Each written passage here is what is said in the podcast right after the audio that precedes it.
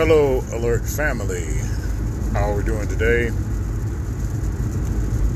Wanted to take some time today to uh, talk to you about uh, what I'm feeling, what I'm seeing. Um, now that the election is, uh, I guess, presumably uh, complete and done, uh, we still have stresses and indecisiveness because we still don't have a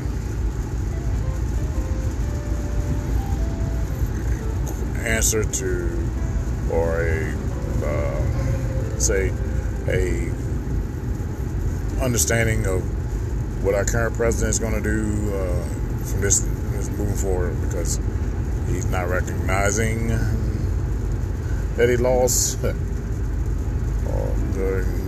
going on with the same uh, rhetoric that he had previously about uh, mail-in ballots or absentee ballots being uh, bad or not um, or being corrupt. a lot of um, double ballots or ballots of people is dying, is dead, or just false uh, ballots being sent in, and that's why he lost. Um, that's his feeling. I think now we are, as a nation, we're still stressed from COVID-19 numbers going off to uh, record record highs in COVID-19 uh, positive indications from people testing. Um, still rising death tolls. Uh, still misunderstanding about what we need to do uh, to keep from this spreading.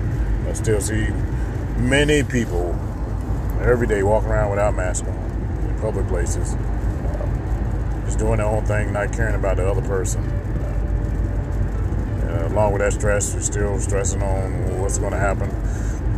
If he's going to be recognized as president or not, Joe Biden and Kamala Harris, they both uh, give acceptance speeches or after the election, after the final, after we finally got the numbers right because it took so long for the ballot counting because I think a lot of these uh, areas, these states weren't ready for the amounts of ballots that they got sent to them. I think a lot of people feared the coronavirus and they decided to mail them in or uh, like myself, I did early early voting. I went in early, um, cast my ballot.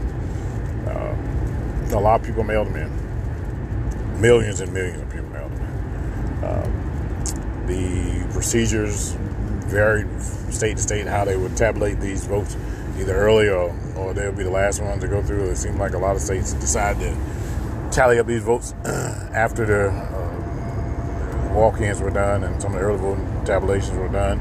Uh, people still feel like there's some kind of conspiracy. There shouldn't have been as many. But I think a lot of people are fed up with things going on. Even though there was not a landslide like I felt there would be, I think we as a country showed, uh, uh, to me, it showed just how divided this nation is. You had this man got over 70 million votes for our president. Biden and Kamala, they got uh, 74 million above, 77 million above. Um, still, that was close. It was still close. As, as, as some of the states still they're still counting the thousands of difference in the, the, from winning to losing. So there will be recounts. Um, still, the outcome is that Joe Biden won by electoral count, but we still as a nation, still we're showing our division. We're not coming together as a group like I thought we would, uh, as a country, to be more patriotic, more understanding, more presidential, more in line with uh, history, historical uh, accounts of this this this time of the year has has has, has been before. I think we we really voted a person in that wasn't a politician, like a lot of people try to uh, say and tell me. Uh, he wasn't a politician, but on the in the big picture, looking at us from around the world, he's not like a president or, or, a leader of a nation that we've ever seen in, in years. How he uh, communicates, how he treats people, how he uh, negotiates, how he even uh, uh, corresponds with people of different uh, political views and values, people of different um, cultures, different beliefs, different thoughts, different income. It's still totally different than any any any leader has ever been.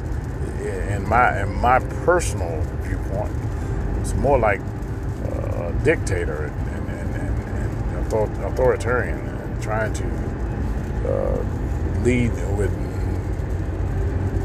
uh, one mind only, not as a group like we the people. That's what I thought. It was we the people of these United States of America.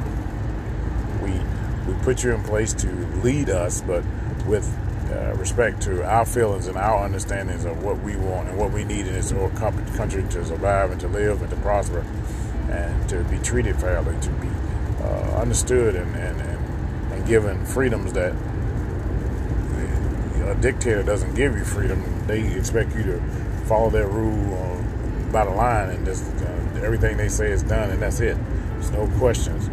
As an American, I grew up in, even I grew up in the South, you still question things if you didn't understand it. Um, sometimes things change, sometimes didn't. You still give your opinion on what you feel about certain things. You should be able to voice your opinion.